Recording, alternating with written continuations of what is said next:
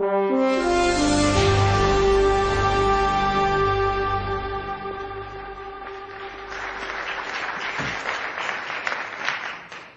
without romanticizing this too much, uh, imagine that you light your home with kerosene and candles every night, and that you do all of your cooking with charcoal.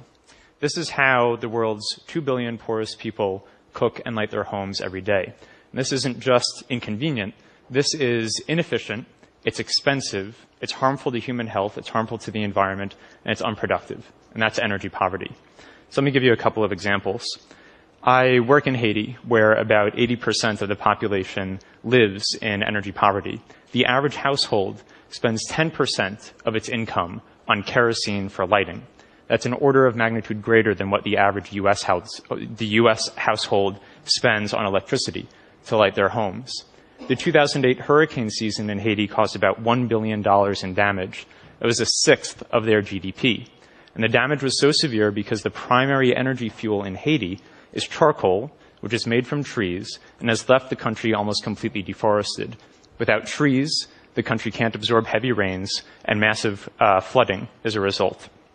So in the industrialized world, we built walls that protect us from the externalities of our energy use. We can afford to clean up acute environmental disasters, and we can also afford to adapt to chronic conditions like climate change. That's not the case for Haiti. They can't afford this. The only way that they're going to lift themselves out of energy poverty is by adapting fuels that are more efficient, that are less expensive, that are better for human health, that are better for the environment, and that are more productive. So it turns out that those fuels and technologies exist. And this is an example of that. This is a solar L E D light bulb that we sell for a retail price of about ten dollars in rural Haiti. That's a payback period of less than three months for the average Haitian household. So um, the prescription to solve energy poverty seems pretty straightforward.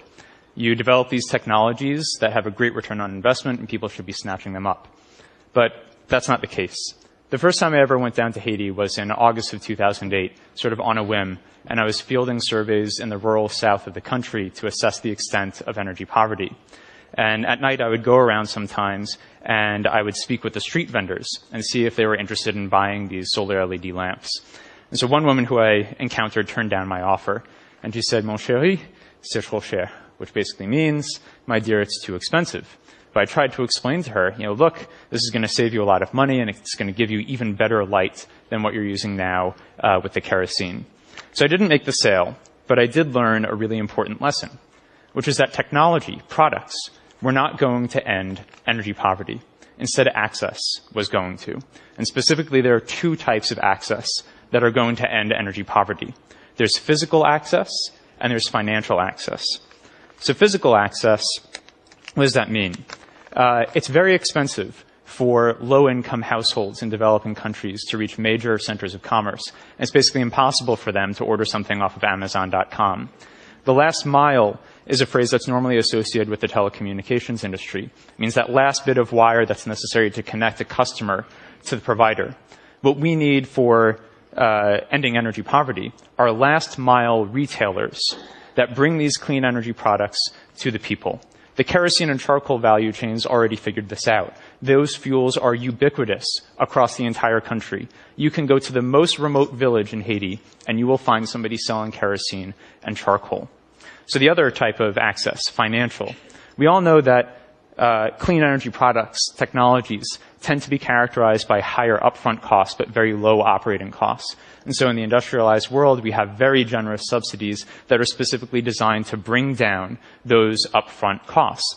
Those subsidies don't exist in Haiti. What they do have is microfinance, but you're going to severely diminish the value proposition of your clean energy product if you expect somebody in Haiti to go out, get a microloan, go back to the retailer, and then buy the clean energy product. So the prescription to end energy poverty is much more complicated than simply products. Uh, we need to integrate financial access directly into new, innovative distribution models. What does that mean? That means bundling consumer credit with the retailer. This is really easy for Bloomingdale's to do, but it's not so easy for a rural sales agent in Haiti to do. We need to redirect cash flows that are going now from the diaspora in the United States through uh, Western Union wire transfers in cash directly into clean energy products that can be delivered to or picked up by their friends or family in Haiti. So the next time you hear about the technology or product that's going to change the world, be a little bit skeptical. The inventor Dean Kamen, the guy who invented the Segway, uh, a genius by any standards, once said that uh, his job is easy. Inventing things is easy. The hard part is technology dissemination.